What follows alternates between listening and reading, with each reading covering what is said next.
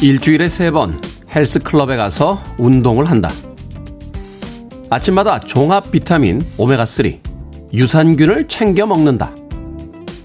일주일에 한 권씩 꼬박꼬박 책을 읽고 매일 한 편의 동영상 강의를 시청한다.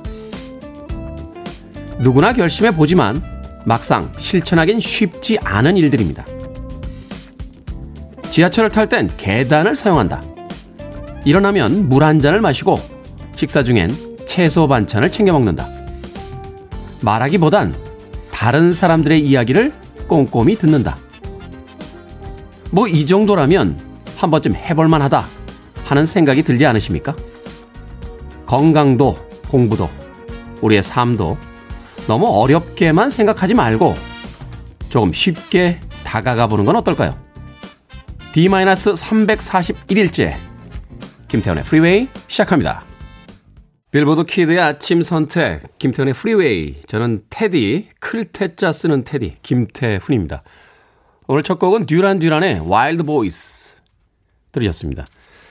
젊은 날에는 너무 잘생겨서 어, 많은 미디어들이 그들의 외모에만 주목한 나머지 음악성에 대한 평가가 제대로 이루어지지 못했는데 중년의 나이에 접어들면서 오히려 그 미모가 약간 빛을 잃자 음악에 대한 평가들이 굉장히 호평으로 바뀌었던 그런 대표적인 팀입니다.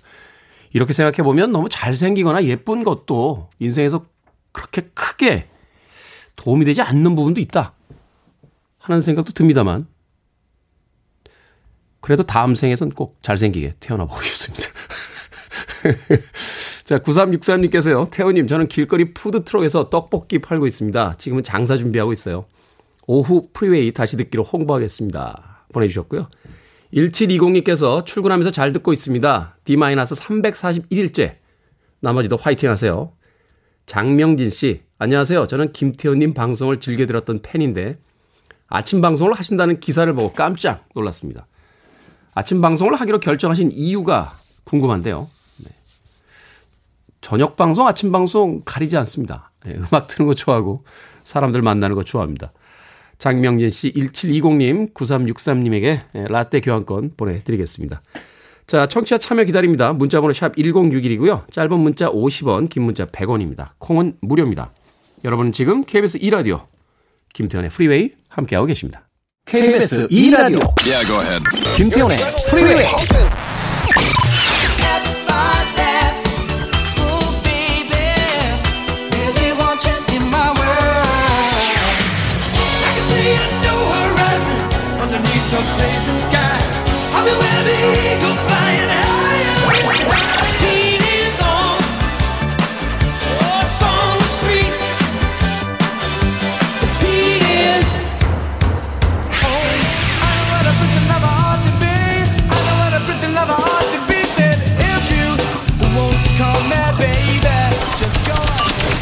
stop the music.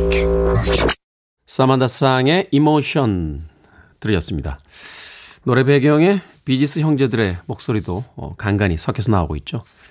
사실 이 사만다 쌍의 이모션 음, 처음 들었을 때는 뭐 이런 뭐 이런 음악이 있어 하면서 잘 듣지 않았던 생각해보면 그 당시에는 기타 소리 막 방방거리고 나고요. 예, 드럼이 적어도 투베이스로 어, 한 3분 정도는 달려줘야 음악이다. 이렇게 생각했던 호르몬 폭주의 시절이 있긴 있었습니다만 다시 들으니까 좋네요. 네. 그래도 젊은 날로 다시 돌아가고 싶습니다. 사마나상의 이모션 들렸습니다. 자, 음악 전에 오늘 하루 동안 여러분들께 들려드릴 하이라이트 믹스 어, 맛보기 음악을 아, 들려드렸죠. 8080님께서요. 테디 good morning. 매일 아침 동시간대에 옆집 방송 듣다가 테디 방송 첫날부터 듣기 시작했습니다. 팝송 좋아해서 팝송 들려주는 방송 없나 했는데 희소식에 매일 청취하겠습니다. 청취율 두 배가 되는데 한몫할게요. New Kids on the Block Step by Step 귀에 감기네요. 라고 보내주셨고요. 김진년님께서 학창시절에 친구랑 같이 이어폰 하나씩 나눠 끼고 듣던 곡이네요. 테디 이 정도면 저 잘했죠? Step by Step New Kids on the Block 존 파의 St. Elmo's Fire, 글렌 프라이의 The Heat Is On. 8342님, New Kids on the Block, Step by Step.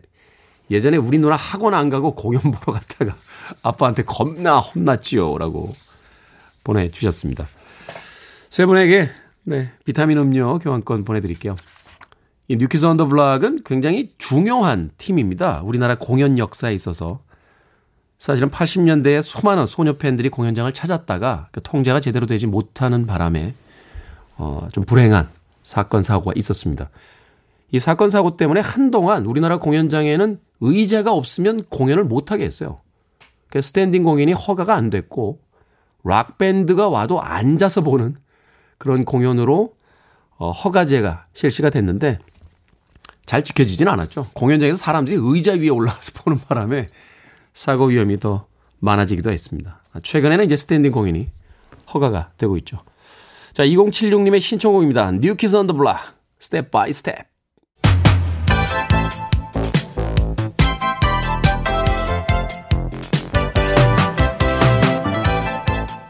이 시각 뉴스를 깔끔하게 정리해드리는 시간, 뉴스 브리핑.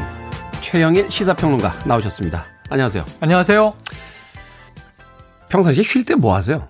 어, 저는 소파에서 리모컨을 들고 있을 때가 가장 행복합니다. 아, 저도 비슷한 느낌인데, 전 가끔 쇼파와 제가 한 형제가 아닌가 하는 생각이 들 때가 있어요. 아, 한 형제. 네, 어머님이 아니, 낳아주신. 이제 자기 몸화 되어야죠. 그렇죠. 네. DNA가 거의 흡사하잖아. 맞습니다.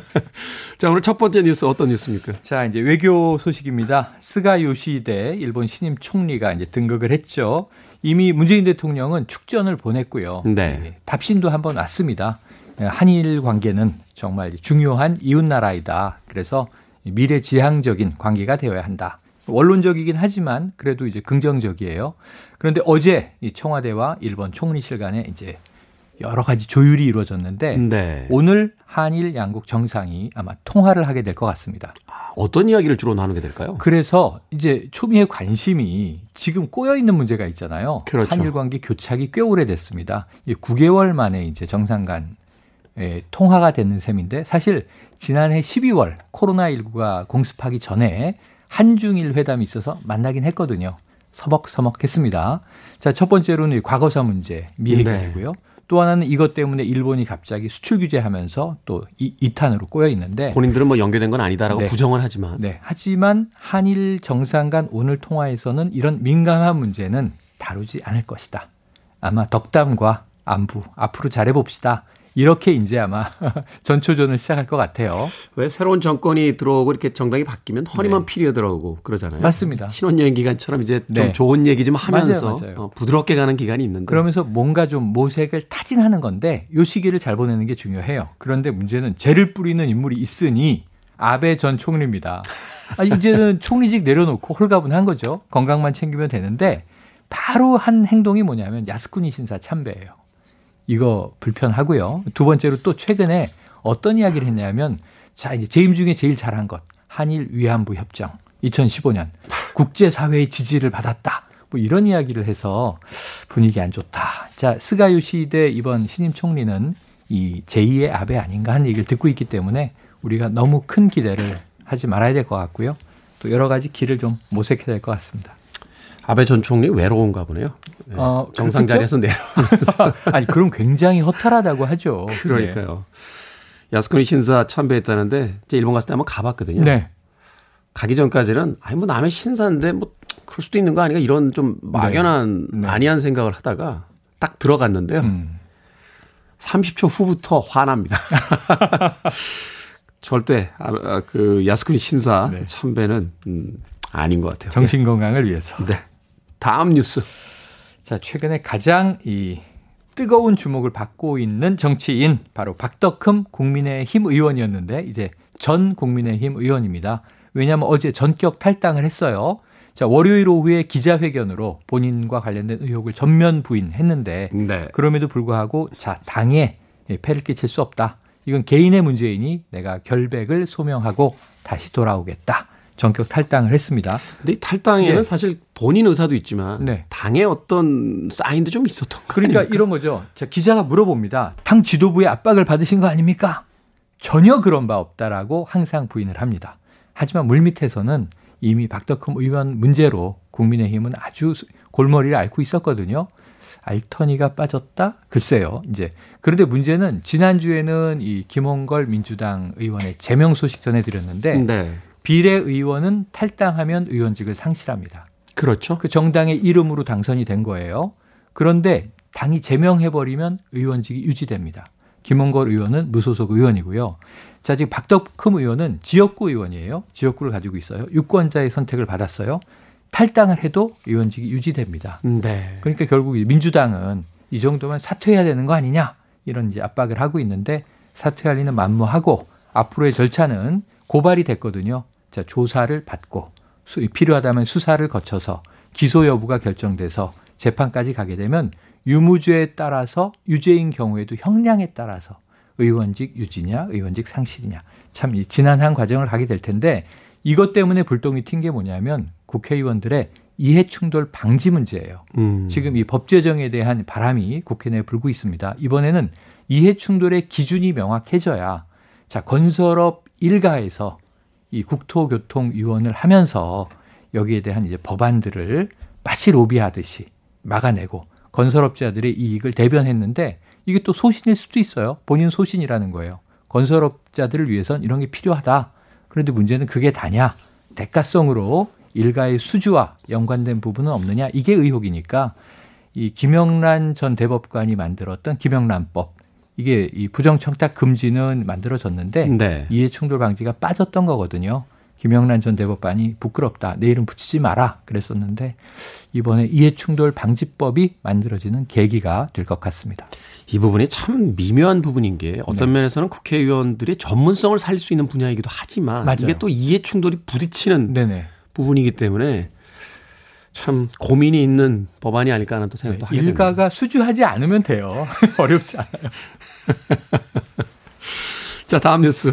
자, 이게 화제가 됐었죠. 디지털 교도소인데 주로 성범죄자 와 관련해서 이게 일종의 자경단이었죠? 자경단이죠. 어, 본인이 신상을 그냥 공개하는 막 신상을 공개하는 그러니까 개인. 사설 사이트예요. 이거 많은 분들이 뭐 공익 사이트인가 정부가 운영하나 절대 그런 게 아니고 개인이 만들어서 임의로 이 성범죄자들의 신상을 공개하는 겁니다. 일종의 이제 공분에 또 부응해서 잠깐 각광을 받기도 했는데 문제가 터져요.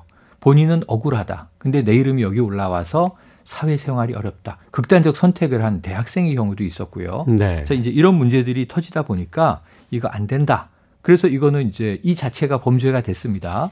운영자가 검거 대상에 올랐는데 베트남에서 검거가 됐는데 베트남에서. 예, 일기 운영진이에요. 어찌 보면 만들고 운영을 하다가 폐쇄했어요. 그런데 이런 사이트는 필요하다 해서 이기 운영진이 또 다시 오픈을 해서 reopen을 해서 운영을 하고 있는 겁니다. 지금 운영되고 있는데 일부만 제재를 받아요. 그러니까 이제 함부로 이제 신상을 올리지 못하도록 일부 제재 처분이 있지만 또 이게 Bad Papas라고요. 네. Bad Fathers. 이 이혼했는데 양육비 주지 않는 아빠들이 너무 많다 보니까 신상 공개를 막 하니까 또 주, 주더란 말이죠 돈을. 그래서 이게 재판에 붙여졌는데 Bad Fathers는 무죄. 공익적인 이 효과가 크다. 이렇게 됐거든요. 그래서 1심만 무죄입니다. 물론 이 디지털 이 교도소는 조금은 더 어두운 면이 있는데 어쨌든 1기 운영진이 검거가 됐고 아마 곧 국내 송환돼서 재판이 될 것 같습니다. Bad Fathers 같은 경우도 국가에서 할 수 있지 않습니까? 그 양육비 주라고 이제 법원 판결이 나면 네. 거기 불이행이 됐을 때 네. 그 이제 국가 사이트에서 공개할 수 있는 건데 맞습니다. 그것도 꼭 개인에게 맡겨야 되는 건지. 근데 이게 좀- 제한이 많아요. 최근에 이제 조두순 이제 출소가 임박해서 신상 공개가 제한적이라는 거죠. 주소지도 공개가 안 된다. 뭐 안산에 사는 건 전 국민이 다 압니다만. 그래서 이런 문제 때문에 이 신상 문제가 프라이버시가 참 중요하죠. 선진국이 되려면 이거 중요한데 네. 특정한 경우에는 알 권리도 보장해 달라. 이런 문제와 충돌하고 있는 상황입니다. 민주적 이념과 효율성 사이에서 어, 고민이 많을 것 같습니다. 그렇습니다. 자, 오늘의 시사 엉뚱 퀴즈. 지금 어, 게시판 보니까 퀴즈만 기다리고 네. 어, 그래요, 그래요. 예. 어, 많아요. 오늘 근데 좀 실망하실 수 있어요. 어렵습니다. 아? 제가 축제한 거 아닙니다. 주관식이고요. 조금 전에 디지털 교도소 운영자가 검거됐다. 이 소식이 마지막 소식이었는데 보통 교도소를 재소자들이 은어로 부릅니다. 학교. 학교 다녀왔습니다. 학교 다녀오겠습니다.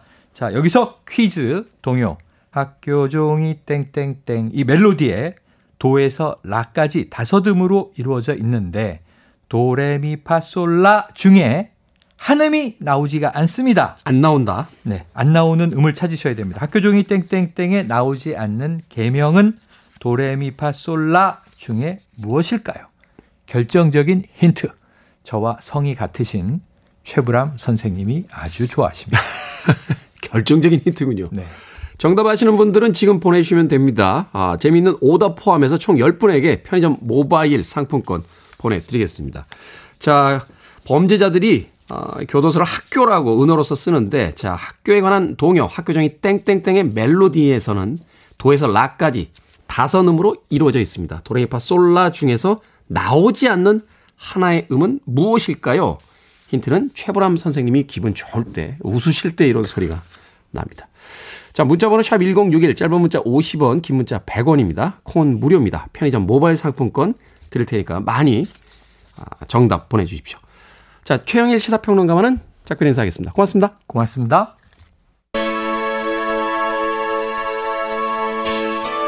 이 음악이 결정적인 힌트가 되겠군요.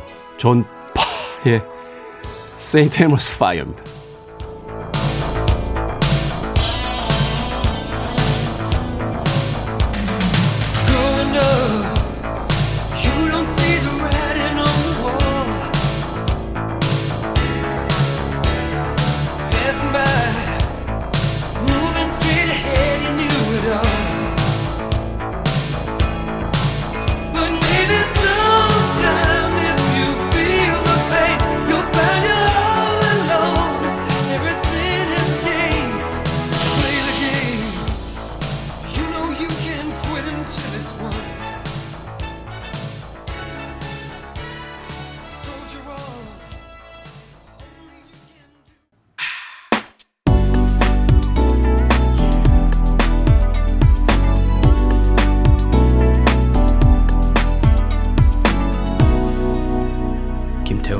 Freeway. 레게의 리듬이 굉장히 경쾌한 곡이었죠. 다이아나 킹의 I Say a Little Prayer 들으셨습니다. 김호기 씨께서요. 내 남자친구의 결혼식 영화에 나왔었죠. 라고 우리 청취자분들께서 이 팝에 대한 아, 수준이 높으셔서 어, 소개하기가 예, 조금 겁이 날 때가 있습니다. 영화 속에서 사랑했지만 고백하지 못했던 남자 사람 친구가 다른 여성과 결혼하자 예, 줄리아 로버츠가 이제 마지막 장면에서 이 노래에 맞춰 아, 춤을 추죠. 어, 그래도 계속 삶이 계속될 거다라는 음, 즐거운 기분과 함께 다이아나 킹의 I Say a Little Prayer 들으셨습니다. 자 오늘 시사 엉뚱 퀴즈 정답은 파였습니다. 재소자들이 교도소를 학교라고 부르는데 자, 학교에 관한 동요, 학교정이 땡땡땡의 멜로디에서 나오지 않는 음은 무엇일까요? 정답은 파. 박준범 씨께서 오파라고 오빠 여기에 대한 변형인 거죠. 8798님께서 파김치 먹고 나왔는데 파파파 땡기네요. 1015님께서 파, 대파, 쪽파, 홍남파까지 보내주셨고요. 또 3041님 파파파 파무침에 고기쌈 땡깁니다. 3846님 파 아침에 라면 끓이는데 파가 없네요 라고 보내주셨습니다. 자 재미있는 오답 포함해서 정답자 총 10분에게 편의점 모바일 상품권 보내드립니다. 문자번호 아, 샵 1061로 어, 콩으로 들어오신 분들께서는 이름과 아이디 다시 한번 보내주셔야 저희가 아, 상품 교환권 보내드릴 수 있습니다. 짧은 문자는 50원이고요. 긴 문자는 100원입니다. 자, 김경훈님의 신청곡으로 갑니다. 비벌리 힐스 컵 OST 중에서 글렌 프라이의 Here is on.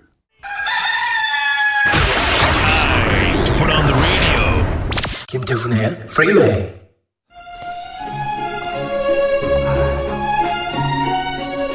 여보세요? 고객님, 여기는 해피저축은행인데요. 그 고객님이 옛 통장의 비밀번호가 아, 용건이 뭐예요? 돈 좀 주세요. 예?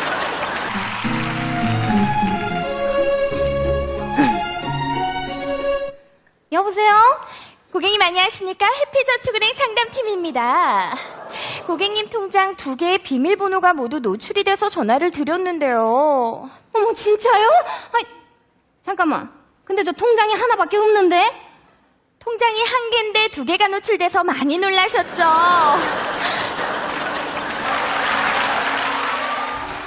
생각을 여는 소리, Sound of Day.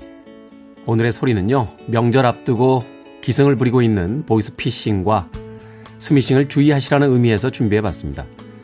최근에요, 추석 택배 배송 알림, 제2차 긴급 재난지원금 신청 안내를 가장한 스미싱 범죄가 기승을 부리고 있다고 합니다. 수법도 다양해서 건강검진 소비자 보호원을 사칭하거나 개인정보를 도용해 지인이나 자녀를 사칭해 접근하는 경우도 있다고 합니다. 무조건 금전을 요구하면 어떤 경우라도 의심부터 하셔야 한다고 합니다. 아무리 익숙한 이름, 지인, 자녀라도 금전을 요구한다면 본인이 맞는지 반드시 확인을 하셔야 하고요. 무엇보다 정상적인 재난지원금 안내 문자에는 링크가 첨부되지 않는다고 하니까 현혹해서 클릭하는 일이 없도록 하셔야겠습니다. 범죄는 다 나쁩니다만 이 어려운 상황 속에서 서민들, 자녀 걱정하는 부모님들, 혼자 사는 노인들, 주머니 노리는 양심 없는 짓은 하지 말아야겠죠.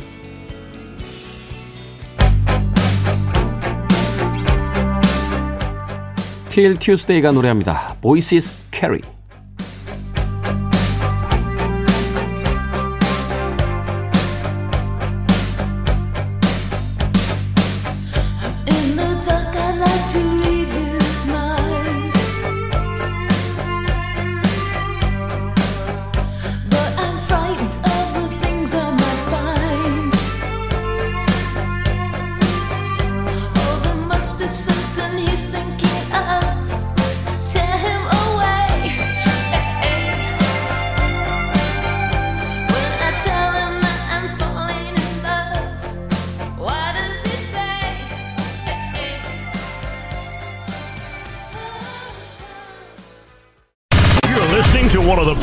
Radio stations around.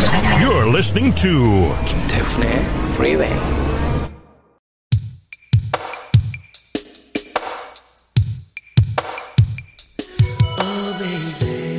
빌보드 kid의 아침 선택 KBS 2라디오 테디 김태훈의 Freeway 함께 하고 계십니다. 1부 끝곡입니다. 트레이 로렌즈의 Someone to Hold 저는 2부에 가 있겠습니다. Until you came and brought the sunshine, I was afraid.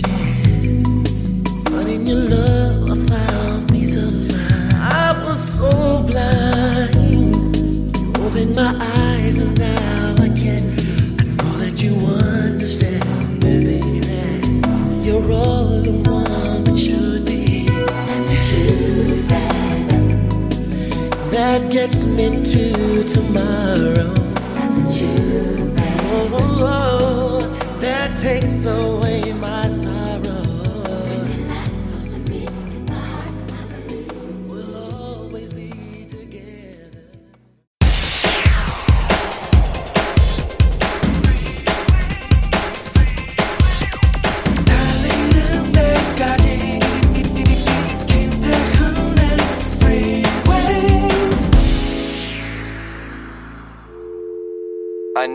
Arms around me. I need to feel your touch.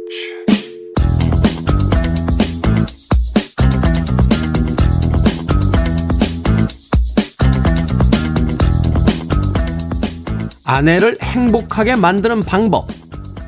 안아준다. 뽀뽀해준다. 요리를 해준다. 청소한다. 처가에 잘한다. 같이 쇼핑을 가준다.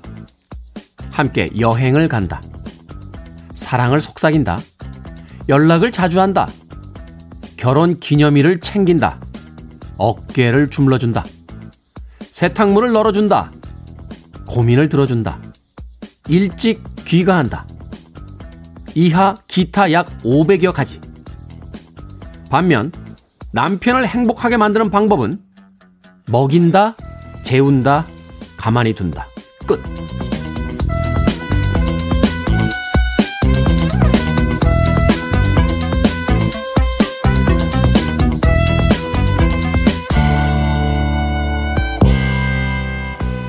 뭐든 읽어주는 남자. 오늘 읽어드린 글은요, 한 커뮤니티에 올라온 아내와 남편을 행복하게 만드는 방법이었습니다. 아마도 남편이 작성한 것 같은데, 요지는 남편들은 단순하고 심플한 반면, 아내들은 소소한 배려와 감정을 행복의 기준으로 삼는다. 뭐 이런 이야기겠죠? 아닌가? 다른 뜻이 뭐가 있나? 네. 우리 스태프들한테 한번 물어봤어요. 어, 과연 진짜 그러한가? 애처가이자 앙, 애교 많은 미니롱 PD만 격하게 공감했다는 이야기는 비밀입니다. 김윤숙님의 신청곡이었습니다. 펫샵보이즈 피처링 더스티 스프링필드 What have I done to deserve this? 들으셨습니다.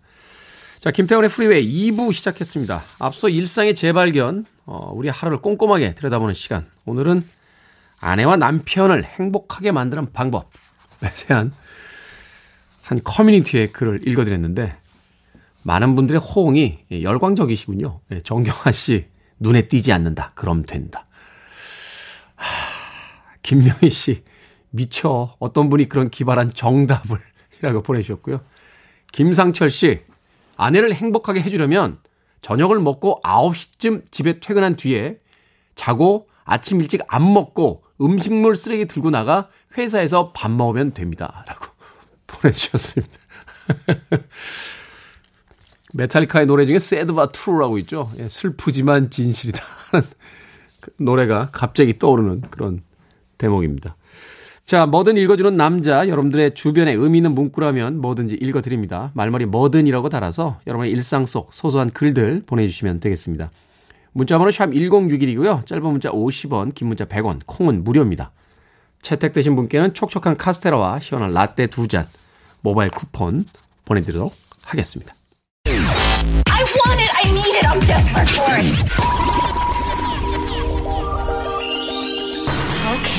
Do it. 김태훈의 Freeway. 스핀 닥터스의 Two Princes 그리고 서드 아이 블라인드의 Semi Charmed Life 두 곡 이어서 보내드렸습니다. 정지은 씨께서요. 와, 두 곡 비슷한 곡 연달아 나오다니요. 이강신 씨, 어릴 때 밴드 활동할 때 커버하던 곡들이 많이 나와서 참 좋습니다. 그 시절 열정 가득했던 시절이 생각나서 다시 한번 열정에 대한 생각을 해봅니다. 5239님, 와, 신나, 신나. 신나는 선곡에 찌뿌둥한 아침 컨디션 회복 중. Thank you, 태디님이라고 보내셨습니다. 고맙습니다. 스핀 닥터스, 서드 아이 블라인드. 한동안 꽤나 들었던 음악들이죠. 특히나 스핀 닥터스의 음악은 90년대 홍대 클럽에서는 거의 매일 나오던 음악이 아닌가 하는 생각이 듭니다. 그렇습니다. 저는 90년대까지 클럽을 다녔습니다. 의외의, 예, 의외의 결과에 이르게 되는군요. 그때 참, 음, 회사 생활 할 때인데요. 어, 클럽 생활 열심히 했습니다. 예. 그, 자주 가던 홍대에 한 클럽이 있었는데, 그 문에요. 단골들이 이렇게 명함이 앞정으로 붙어 있었어요. 예. 제 명함이 한 복판에 있었습니다. 제일 자주 오시는 분. 그래가지고. 그때 저는 어디 가고, 어, 이제는 2주에 한 번씩 옆머리를 염색을 해야 되는 제가 여기 와 있는지 모르긴 합니다만. 그럼에도 불구하고 음악은 우리에게 가장 좋은 타임머신이자 가장 좋은 비행기가 아닌가 하는 생각이 듭니다. 과거로 돌아가기도 하고 또는 가보지 못한 어느 공간으로 가서 우리에게 행복한 경험들을 제공을 해줍니다.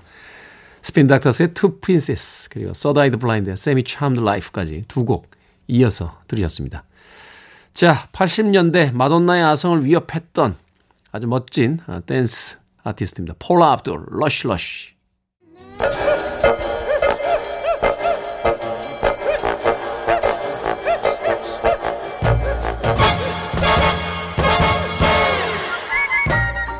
온라인 세상 속 촌철살인 해학과 위트가 돋보이는 댓글들을 골라봤습니다.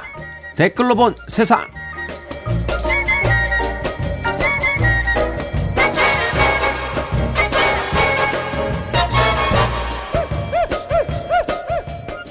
오늘 만나볼 첫 번째 세상. 여당이 문화예술인과 e스포츠 선수의 입영 연기 법안을 추진 중인 가운데 한 언론이요 여론조사를 했습니다. BTS와 세계 랭킹 1위 프로게이머 페이커의 군복무를 면제 또는 연기하는 것에 대해 어떻게 생각하느냐? 결과는 열의 6명이 면제하거나 연기하는 데 찬성했습니다. 여기에 달린 댓글들입니다. 엔땡땡님, 일단 입대하시고 국방부 홍보대사 하시고 국방부 주관으로 게임 대회 열고 콘서트도 열고 그렇게 번 돈으로 탱크 삽시다. 떼땡땡님, 근데요 BTS를 독도로 보내는 거 어때요? 독도 경비대로 근무하는 모습을 유튜브를 통해 매일 전 세계에 생중계하는 거예요. 기발하십니다. 기발하세요. 그런데 본인 가는 군대 아니라고 막 이렇게 보내셔도 되는 겁니까?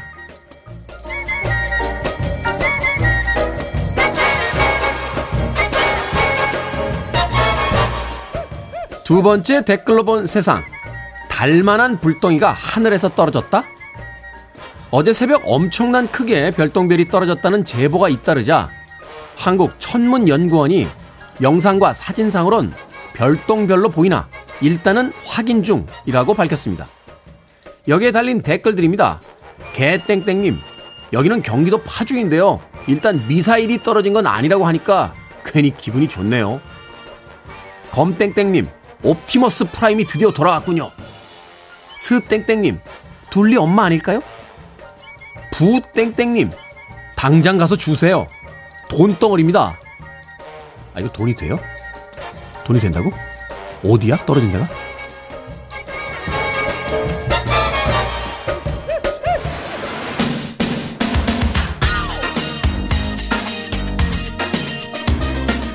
운석 어디 떨어졌는지 아시는 분들 제보 부탁드리겠습니다. 엘드바즈입니다. Who's Johnny? She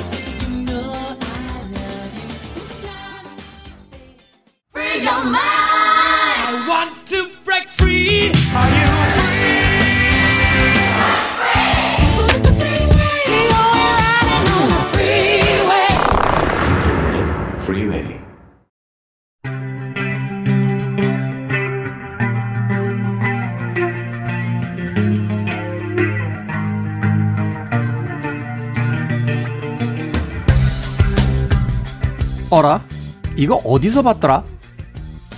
오늘날 닮은 꼴 사건을 역사에서 찾아보는 역사 대자뷰. 이 시간은 공간 역사 연구소 박광일 소장과 함께합니다. 안녕하세요. 안녕하세요. 과거의 역사의 기록에도요. 네. 별똥별 떨어졌다 이런 거 있습니까? 별똥별 떨어졌다는 꽤 많이 있는데 이제 문제는 이렇게 큰 빛이 이렇게 나는 것은 제가 생각할 때 예전에 보면 뭐 태양이 두 개가 떴다거나 네. 뭐 달에 이제 뭐 하나가 더 옆에 붙어 있다거나 이런 기사들이 어쩌면은 이런 것과 관련이 있지 않을까 라는 생각이 들어서 다른 분들은 돈을 생각했는데 저는 역사 기록에 어디를 먼저 찾아봐야 될지 이런 생각을 했습니다. 역사에 기록되어 있는 장소에 아직도 있지 않을까요? 그럴 수도 있습니다. 그럴 수도 있습니까? 그 장소에 대한 이야기는 방송 후에 나누도록 하겠습니다. 네. 자, 최근에 해운대에서 이 광란의 질주를 벌여서 사고를 냈던 운전자 아마 뉴스 보셨을 것 같은데 또 국민연금관리공단 직원들도 또 네, 대마초를 흡입했다. 그래서 논란이 됐습니다. 대마초, 마약, 네, 뭐 아편 전쟁 정도 이제 중국과 그 영국이 했던 이런 네네. 전쟁이 또 떠오르기도 하는데 조선 시대에도 이렇게 대마라든지 마약이 문제가 됐던 사건들이 있었습니까?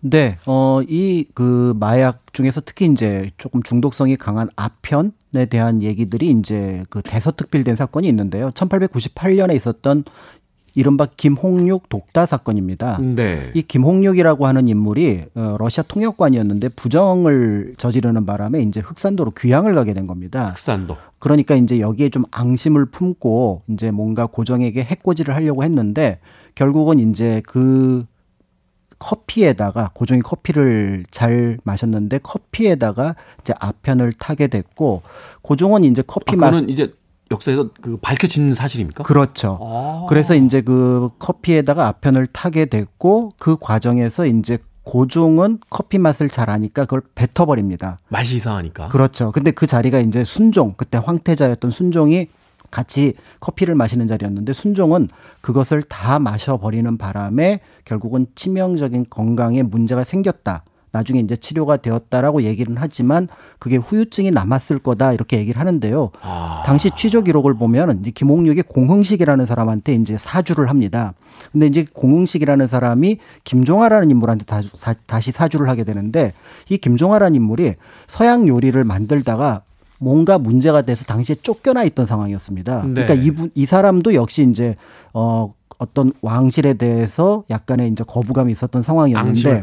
거기에 이제 은 1천냥이라고 하는 거금을 준다고 하니 이제 거기에 이제 독을 탄 건데 그 독이 바로 아편이었던 거죠. 아, 그렇군요. 이 고종 황제는 그 조선시대에 가장 처음 커피를 막은, 뭐, 마신 인물이다. 뭐 이렇게 우리가 알고 있잖아요. 어, 그 부분은 이제 조금 더 연구가 필요할 것 같아요. 그래서 네. 보통 이제 1895년 이제 을미사변 이후에 이제 그 아관파천 당시에 이제 커피를 마셨다 그러는데 대체로 그 이전에 94년에 이제 그 명성황후를 만났던 사람들이 왕실에서 이제 커피 대접을 받았다 이런 기록들이 있고요. 아편과 관련해서 이제 조금 더 안타까운 얘기는 당시 우국지사들이 나라가 굉장히 어렵고 힘들어지니까 내가 책임을 하지 못한다. 그러면서 다른 사람들에게 이 상황의 심각함을 알리기 위해서 자결을 하게 되는데요. 네. 그때 썼던 것도 또 아편입니다. 그래서 이제 1905년에 이제 조병세라고 하는 분이 내 친구 민영환이 결국은 자결을 했는데 내가 그를 따라가지 못했다라고 하면서 이제 유서를 쓰고 자결을 하게 되는데 그때 이제 아편을 쓰게 되고요. 매천야록을 썼던 황현이라는 분 굉장히 유명한 분인데 이분 역시 이제 자결을 할 때 아편을 마시고 돌아가시게 되는데요. 더 안타까운 거는 황현은 이미 아편이라고 하는 게 사회적인 문제가 된다라는 걸 신문에 여러 번 기고했던 분이에요. 네. 이 아편 퍼지게 하면 안 된다라고 했던 분인데 결국은 어 1910년 국권을 빼앗기니까 그것에 그래서 조선의 선비 하나는 누가 죽어야 이 나라에 사람이 있다라는 걸 알 거 아니냐라고 목숨을 끊을 때 아편을 썼습니다. 아, 아편에 또 그런 슬픈 역사가 있는지는 또 처음 알았습니다.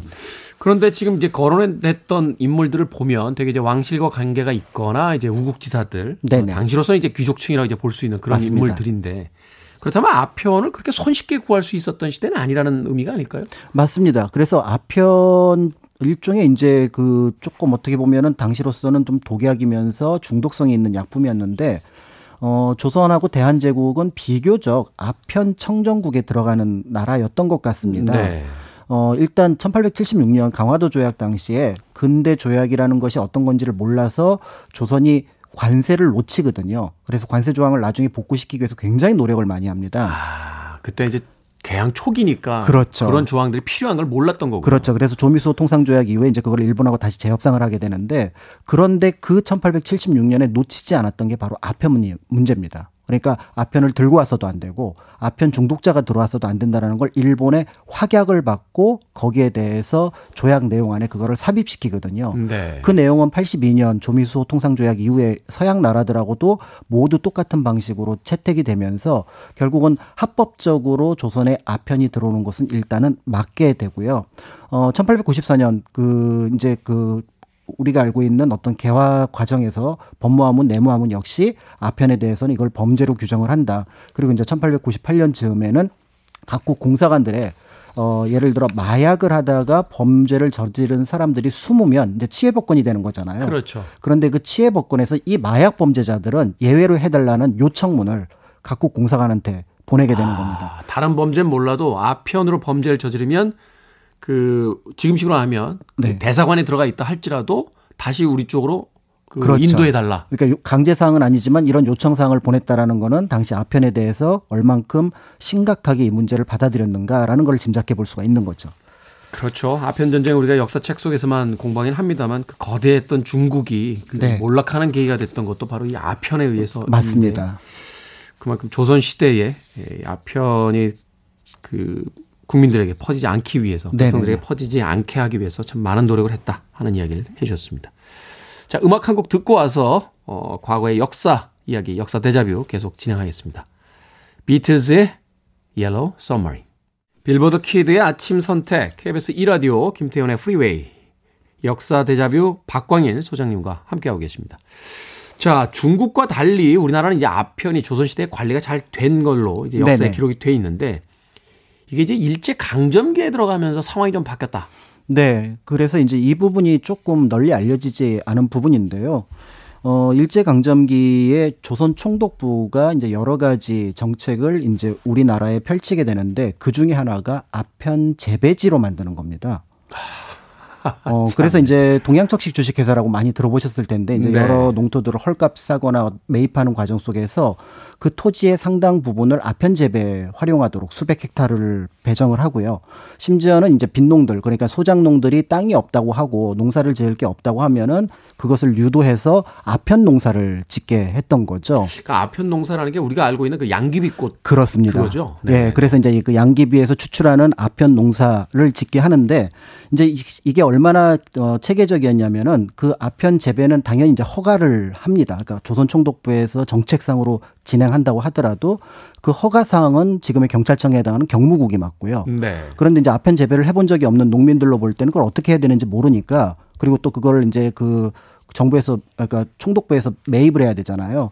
그럴 때 그 매수를 담당하는 건 재무국. 그러니까 교육과 매입은 매수는 재무국이 담당을 했으니까 어떻게 보면은 얼마나 이게 이제 조선 총독부 차원의 어떤 그 정책이었는지를 짐작해 볼 수가 있는데 말하자면 이제 국가적 차원의 사업으로서 이걸 시작을 한 거고요. 그렇습니다. 그래서 이제 구체적으로 이제 1919년부터 통계가 나와 있는데 1919년에 아편 재배에 대한 기록을 보니까 대략 한 2,000관, 그걸 이제 지금 그 단위로 환산을 해보면 한 7.5톤 정도의 어떤 수확량이 났고요. 아마 이 7.5톤은 추정컨대 건아편, 그러니까 마른 말린 아편. 상태의 양귀비를 뜻할 것 같습니다. 그 다음에 이제 이게 늘었다 줄었다를 반복하다가 1930년대 이후로 급격하게 늘어납니다.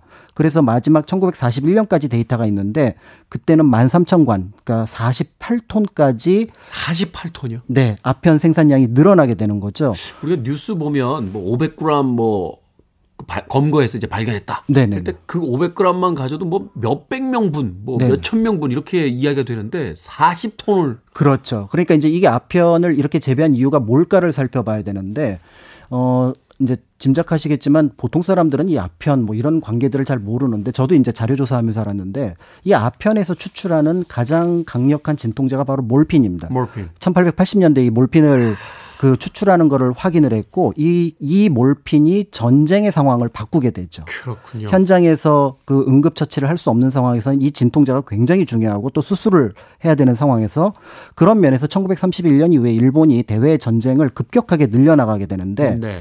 어 중국의 아편은 이제 재배지가 점점 줄어들고 있고 그 다음에 어 인도라든지 터키라든지 이란의 아편은 가격이 올라가게 됩니다. 전쟁이 전 세계적으로 벌어지니까. 네. 그러니까 그 아편 기지로서 이제 조선을 선택을 하게 되면서 거기에서 기르게 되고 그런 과정 속에서 몰핀 추출용으로 이 아편을 기르게 되는데 어 흥미있는 데이터가 있는데 그각 도별로 추출한 어떤 그 몰핀의 함량 그러니까 아편에서 추출할 수 있는 몰핀 함량까지 조사를 해놨습니다. 네. 그래서 제가 보니까 경기도 강원도는 무려 14% 정도 이게 최상품이라고 얘기를 하고요. 네. 어, 충청도 같은 경우는 한 6% 정도로 그 함량이 적었다고 하니까 총독부에서 이 아편 재배를 얼마나 체계적으로 어, 관리하고 그 다음에 지속시키려고 했는지를 볼 수 있는 자료죠. 박경원 씨께서요. 이 정도면 파블로 에스코바르도보다 더 많이 하는 거 아닙니까? 콜롬비아의 마양왕 이름까지 거론을 해주셨는데 네.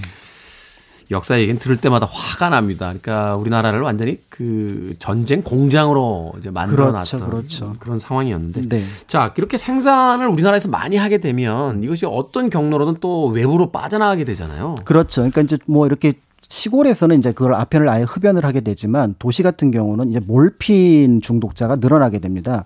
김준현이라는 사람이 1921년에 신문에 기고한 자료가 있는데 자기가 의사들을 통해서 알아본 결과 조선에는 우리나라에는 1만 명 이상의 몰핀 중독자가 있을 거다. 그런데 현대의 관점에서 그걸 다시 이제 추정을 해보면 총독부의 자료라든지 여러 데이터를 보게 되면은 적어도 1920년대 7만 명 정도의 몰핀 중독자가 있었을 거다. 7만 명이요. 네네. 당시 인구가 한 2천만 전후라고 본다 그러면 그 비율이 어마어마하다는 걸 짐작해 볼 수가 있는데 그 이유는 뭐냐면 이 몰핀 관리가 굉장히 이상하게 관리가 됐던 겁니다. 그러니까 몰핀 판매는 합법이고요. 몰핀을 사는 거는 의사의 처방 없이 사는 건 불법입니다. 그 무슨 법이 그렇습니까? 그러니까 지금 담배하고는 반대의 법이 되는 거죠. 과거에 왜 그런 시절이 있었죠? 그 출판사에서 책을 내는 건 합법인데 어, 사다가 읽으면 이적 표현물 소지 및 탐독으로 이렇게 잡혀가던 시절이 그렇죠. 있어요. 보통은 이제 그렇게 수요자를 공, 공 저기 저 처벌을 하게 되는데 그 배경이 이제 바로 뭐냐면 처음에 이 몰핀 중계를 중국 사람들이 했는데 1920년대 이걸 일본 사람들이 맡게 됩니다. 네. 그러니까 이제 자연스럽게 이게 일종의 하나의 산업으로 이제 성장을 하게 되는 거고요. 형식적으로 총독부에서 이 몰핀 중독자들을 이제 통제를 하고 관리를 하기 시작하지만 이미 거기에 대한 의지가 크게 없었다. 이런 것들을 볼 수가 있는 거고요. 그래서 당시 어 은어가 있습니다. 정동에 가자라는 말은 몰핀을 맞으러 가자. 이런 표현이었다고 하고 정동에 가자. 예, 그리고 시골의 의사들 이제 그 약재상들이 파는 것 중에서 주사기가 한 약재상에 1년에 수천 개를 팔았다는 기록이 있어서 네. 이걸 통해서 이제 몰핀 중독자가 굉장히 많았다 이런 것들을 짐작해 볼 수가 있고요. 그렇죠. 그래서 이제 정상, 심, 정상적인 어떤 의료 행위일 때는 그렇게 수천 개까지의 주사기가 필요하지 않을 텐데. 그렇죠. 그리고 이제 무엇보다도 이제 신문 기사에 이제 몰핀 중독자에 대한 어떤 기사들이 이제 계속해서 30년대 올라오게 되는데 어, 도시 근로자 청년들이 이제 급여의 한 8, 90%를 이 몰핀 사는 데 쓴다. 이렇게 얘기를 하고 심지어는 이제 그 양이 마약이라고 하는 것의 특징이 그 양을 계속 늘려나가야 늘려나가죠. 되는 상황에서 결국은 자신의 건강을 돌보지 못하게 되는데 이 몰핀에 의한 사망자의 기사가 30년대 후반에 조금씩 조금씩 등장을 하게 되면서 어 대외적으로 그 일본이 가지려고 했던 그 영향하고 또 별도로 국내에서는 굉장히 큰 사회 문제를 일으켰다 이렇게 볼 수가 있는 거죠. 역사 이야기하면서 일제 강점기 때 어, 사건 사고들이 나오게 되면 한편으로는 참 우리가 대단하다는 생각을 하게 되는 게그 네. 말도 안 되는 시대를 뚫고 여기까지 와 있다는 게 그러니까요. 그래서 이제 그 예전 일제 강점기 소설 같은 데 보면은 뭐 아편 그러니까 중국만큼은 아니라도 아편 중독자들에 대한 기라, 기록 어떤 묘사들이 많이 나오지만 어쨌든 1945년 이후로는 그런 것들이 급격하게 줄기 시작하고 그러면서 그런 것들에 대한 거부감 그러니까 우리가 아니었다 아니면 이거는 쓰지 않는다 이런 것들이 있는데 사실 일제 강점기의 가장 큰 문제점은 우리가 좋든 싫든 그들이 명령하면 해야 했다라는 것. 그게 이제 그런 면에서 옳고 그름을 넘어서는 시스템의 문제였다라는 걸 볼 수가 있는 거죠.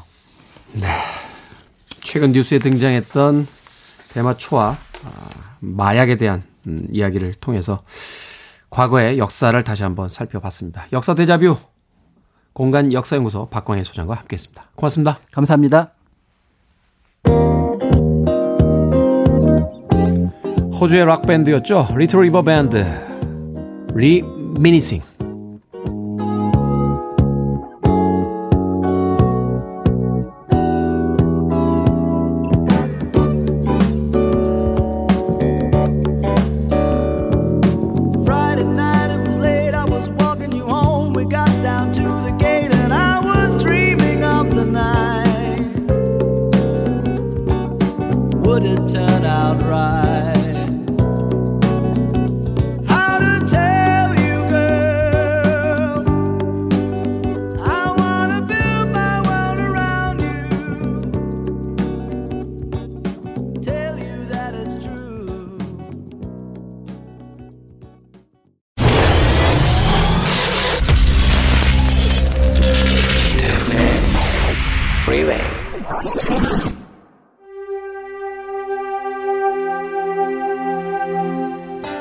광고 전에 들으셨던 음악은요. 리틀 리버 밴드의 Reminiscing입니다. 네, 발음 틀렸다고 담당 PD한테 교정 받았습니다.